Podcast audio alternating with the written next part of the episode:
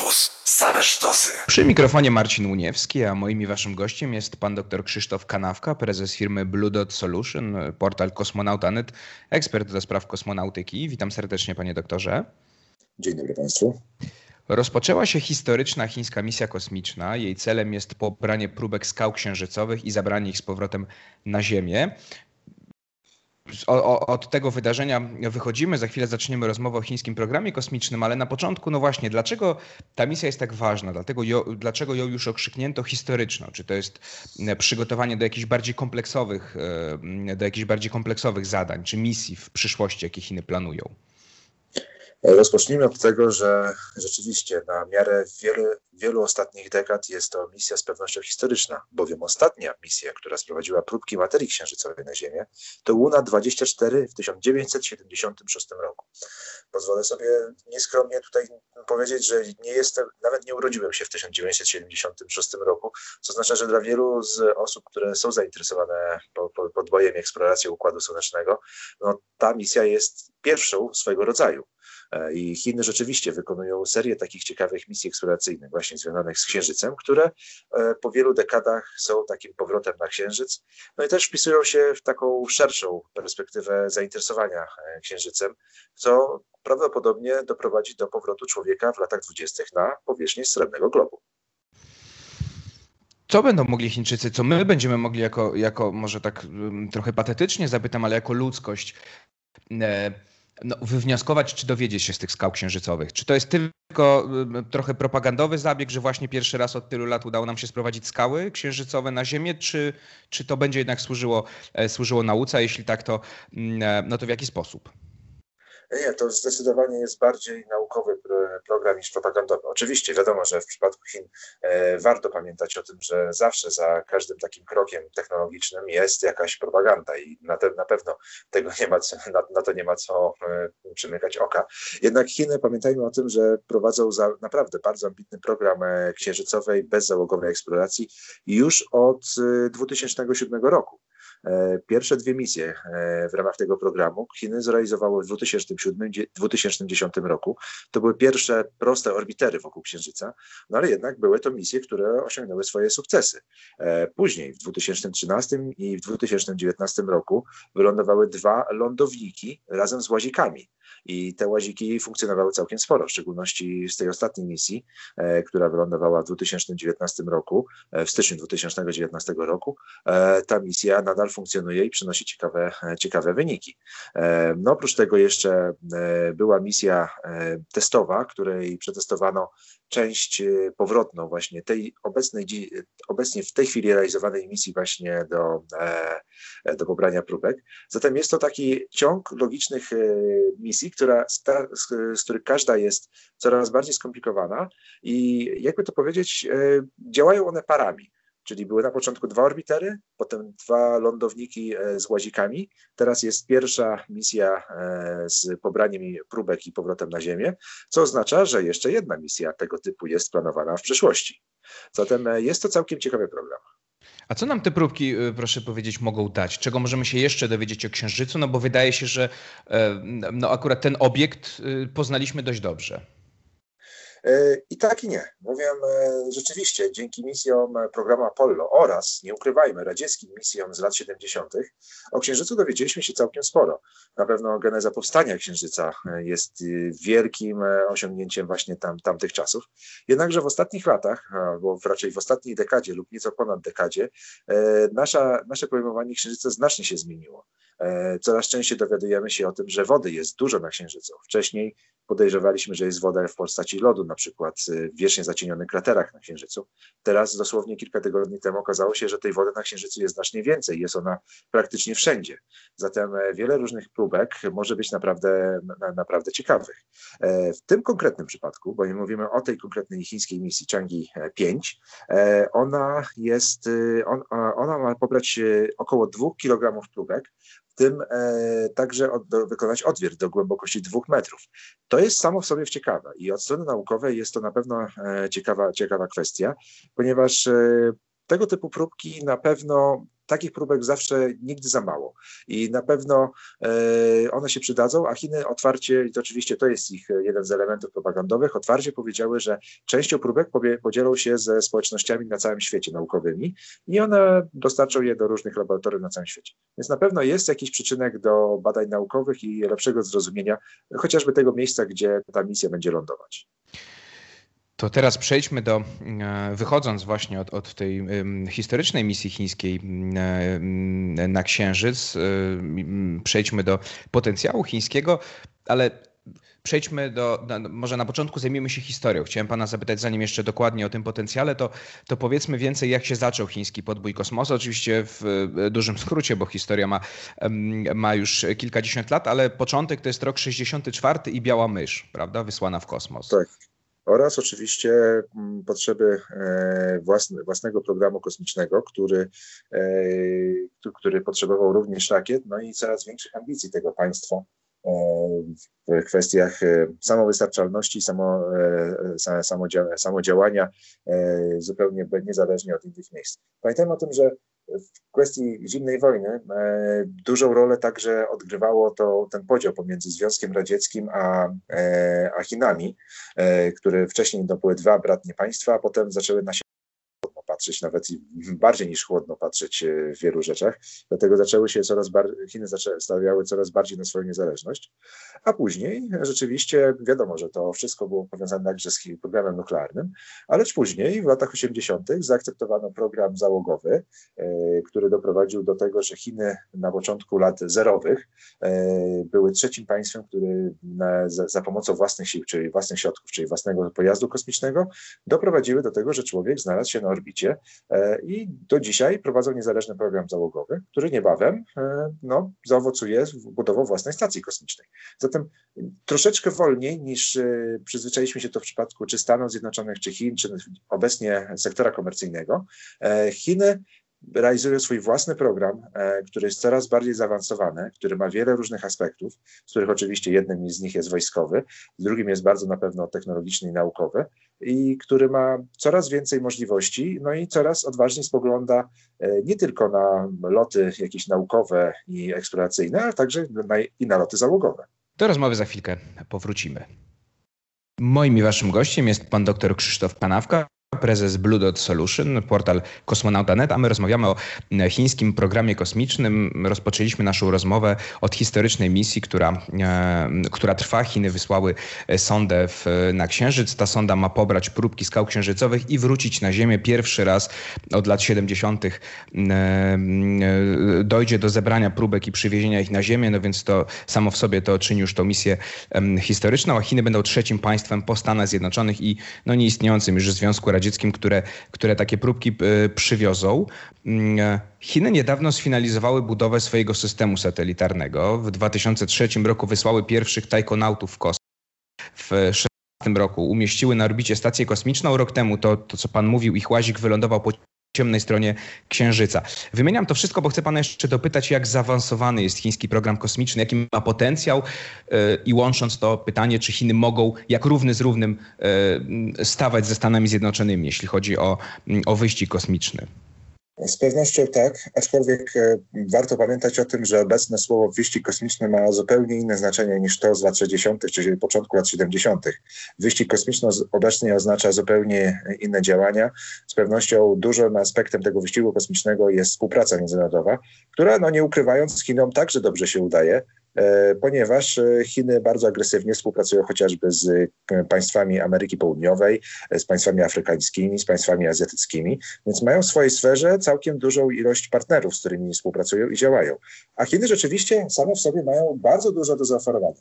System e, pozycjonowania e, satelitarnego, czyli e, program Beidou, dzisiaj jest tak naprawdę powszechny i wydaje mi się, że w 80% słuchaczy tego programu telefon komórkowy, który Państwo używają, ma na pewno możliwość korzystania z tej konstelacji Beidou. Jest to także związane z tym, że po prostu Chiny mają potężny potencjał przemysłowy, no i na pewno produkują bardzo dużo komponentów elektronicznych, które korzystają po prostu także z chińskich rozwiązań satelitarnych. Jest to na pewno duży, duży punkt startowy dla wielu różnych takich działań. Oprócz tego Chiny e, coraz bardziej ambitnie patrzą w programach właśnie takich eksploracyjnych, jak załogowych.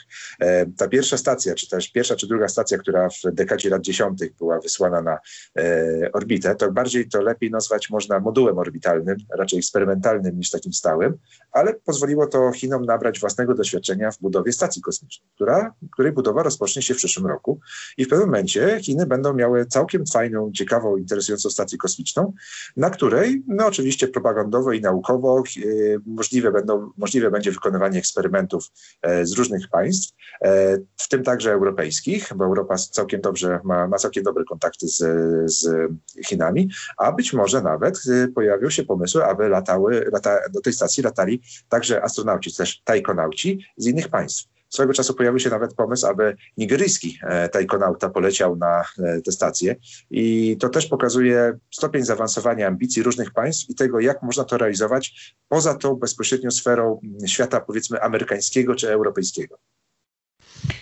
To z jakimi problemami, żeby nie było tak różowo, mierzy się chiński program kosmiczny? Bo mm, no tak, Amerykanie do niedawna nie mogli latać ze swojego terytorium, dopiero, mm, dopiero yy, lot kapsuły Dragon tak, i, pokazał, że Amerykanie y, od kiedy uziemili wahadłowce musieli korzystać z pomocy Rosjan, teraz mogą to robić, to robić sami. E, no, Rosjanie z kolei w ostatnich latach zaliczyli dużo wpadek technologicznych, brakuje funduszy, brakuje młodych, doświadczonych naukowców, brakuje sektora prywatnego, prywatnego, który by rozwijał e, e, e, sektor kosmiczny. W Rosji to wszystko jest upaństwowione. To pytanie właśnie, jakie, jakie, jakie, z jakimi problemami mierzy się Pekin w takim razie?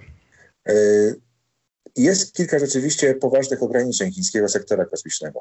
Pierwsze to jest jednak niewątpliwie ograniczenie w możliwościach współpracy. Chiny i Stany Zjednoczone nie współpracują sobie ze sobą praktycznie w żadnych e, działaniach, e, jeżeli chodzi o branżę kosmiczną. Ma to związek z wieloma różnymi obostrzeniami politycznymi po obu stronach, e, różnymi prawami, które limitują po prostu takie możliwości, no i też po prostu taką nieufnością z obu stron w stosunku co do, co do siebie. To jest duży problem, ponieważ Chiny bardzo by chciały rzeczywiście współpracować ze Stanami. W Stanach też pojawiały się takie komentarze, że warto byłoby współpracować, no ale gdzieś tam ten aspekt wywiadowczy i aspekt ambicji ekonomicznych się pojawia po drodze i niestety jest to niemożliwe. E, druga sprawa jest taka, że e, wciąż e, budżet chińskiego programu kosmicznego, niezależnie od tego, jak niższe względem na przykład Stanów Zjednoczonych koszty pracy są, jest stosunkowo niski.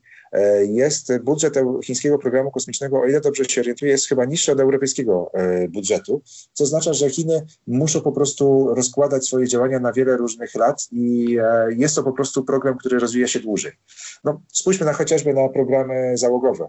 Te misje załogowe chińskie odbywają się no, z częstotliwością raz na kilka lat, co niestety nie prowadzi do zbyt szybkiego nabierania doświadczenia.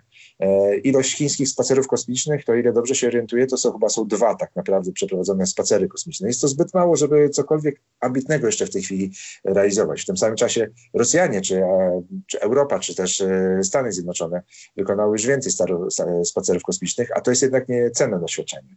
E, stacja kosmiczna będzie kilkumodułowa, troszeczkę będzie przypominała stację Mir, ale też będzie stosunkowo mała w porównaniu z Międzynarodową Stacją Kosmiczną. Rakieta nośna, teraz największą jest CZ-5, czyli Długi Marsz 5, która jest no, porównywalna z Falconem Heavy, czy też e, Delta 4. I to są takie ograniczenia. I widać, że wiele elementów w Chinach będzie się rozwijało wolniej niż to byśmy e, zakładali chociażby z perspektywy takiej amerykańskiej czy europejskiej. E, ale jedną rzeczą, którą można powiedzieć w przypadku chińskiego programu kosmicznego jest konsekwencja. Jeżeli gdzieś się podwinie noga, a wiadomo, że kilka razy już się podwinęła noga i były pewne opóźnienia, to nie oznacza to, że cały program jest y, zatrzymywany i nie jest on realizowany y, w dalszym stopniu. Wręcz przeciwnie, dalej jest realizacja programu i dalej e, cele są spełniane, tylko po prostu z pewnym opóźnieniem. Do rozmowy za chwilę powrócimy. Będzie trzecia część Róży Wiatrów. To jest trzecia część naszej audycji. Moim i waszym gościem jest pan dr Krzysztof Kanawka, prezes firmy Blue Dot Solution, e, portal kosmonauta.net, ekspert do spraw kosmonautyki właśnie. Rozmawiamy o chińskim programie e, kosmicznym. No, wyszliśmy z tą naszą rozmową od historycznej chińskiej misji e, na Księżyc. Chińczycy mają zebrać próbki skał księżycowych i wrócić na Ziemię. Do tej pory udało się to tylko Stanom Zjednoczonym i Związkowi Radzieckiemu, więc Chiny byłyby trzecim, trzecim państwem. Mm, rozmawialiśmy do tej pory o cywilnym programie kosmicznym, to czy wykorzystywanym do celów cywilnych bardziej, czy naukowych, może w ten sposób, to zapytam pana, jak to wygląda na polu e, wojskowym. Stany Zjednoczone utworzyły siły kosmiczne chociażby, prawda? No są doniesienia, że Chińczycy mają na przykład broń zdolną niszczyć satelity, chociaż to nie jest to oczywiście potwierdzone. Zapytam pana, jak, jak mm, ten potencjał kosmiczny wygląda, ale właśnie z punktu widzenia militarnego. Wydaje mi się, że bardziej przede wszystkim e, część programu chińskiego programu kosmicznego jest militarna.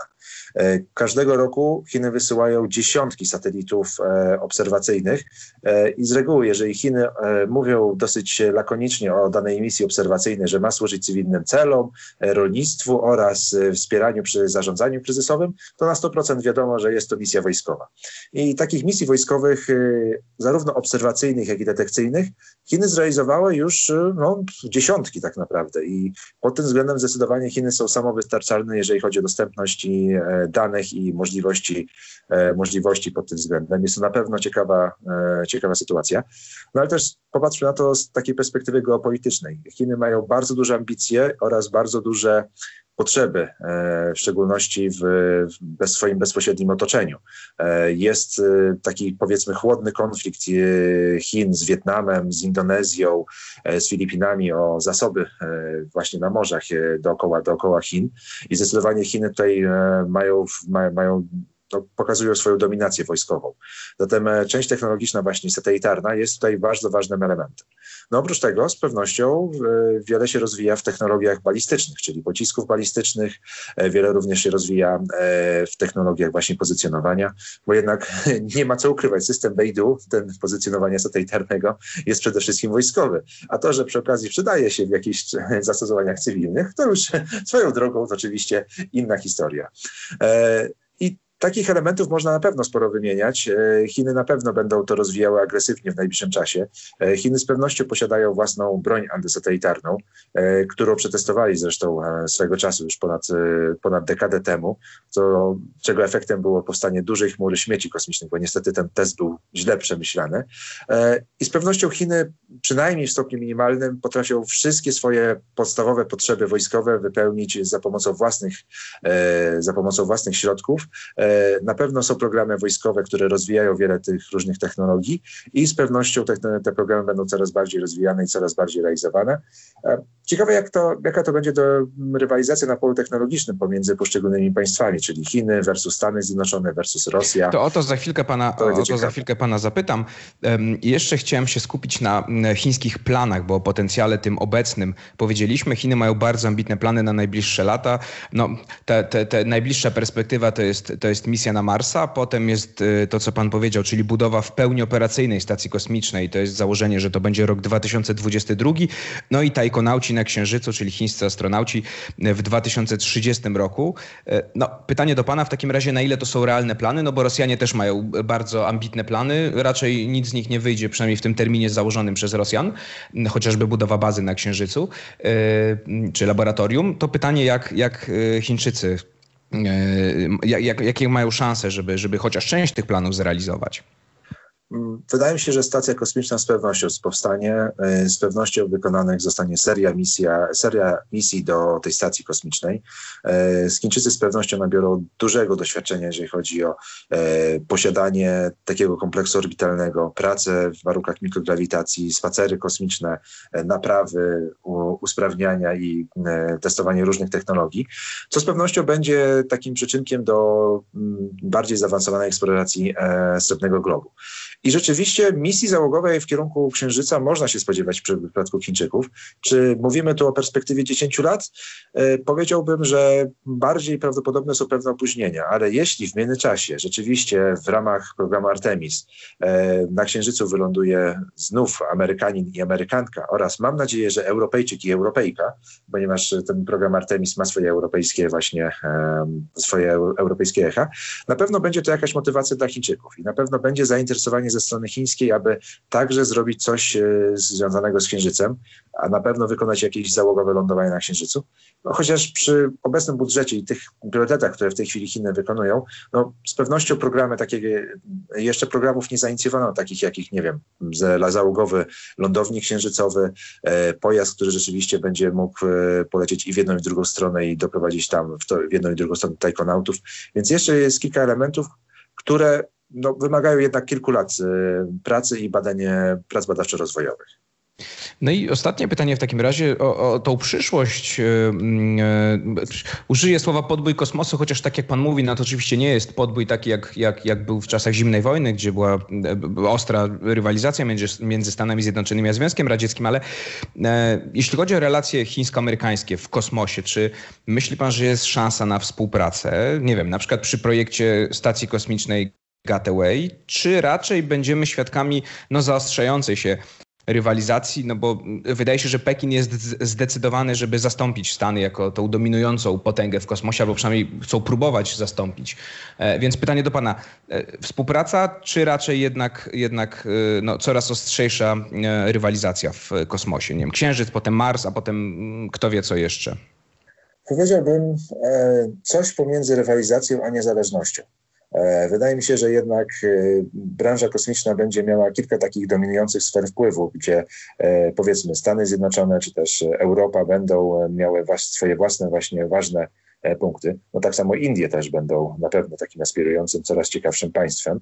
E, Chiny również będą e, działały i będą próbowały wokół siebie skupić pewną ilość państw, który, z którymi, które będzie oferować po prostu różne działania, no i także no, zainteresując współpracą ze sobą na szerszym polu właśnie bardziej, bardziej aktywny sposób. I to jest Moim zdaniem nie jest to do końca rywalizacja. Oczywiście elementy rywalizacji gdzieś tu będą, ale bardziej będzie to jakaś forma niezależności na taką skalę globalną, a później powiedzmy troszeczkę im dalej. I można się rzeczywiście spodziewać wielu różnych ciekawych misji. Na pewno jakaś wymiana naukowa i naukowców będzie możliwa w jednym czy drugim przypadku. Troszeczkę troszeczkę też ciekawe jest to, jak to będzie wyglądało w geopolityka w obecnej dekadzie. Jak, e, przepraszam, w najbliższej dekadzie, w dekadzie lat 20., bo to dopiero za kilka miesięcy, e, kiedy to rzeczywiście różne napięcia na w szczególności surowce naturalne, czy też e, wpł sfery wpływów będą się kształtować. Jaka będzie wtedy relacja między Stanami Zjednoczonymi e, oraz Chinami?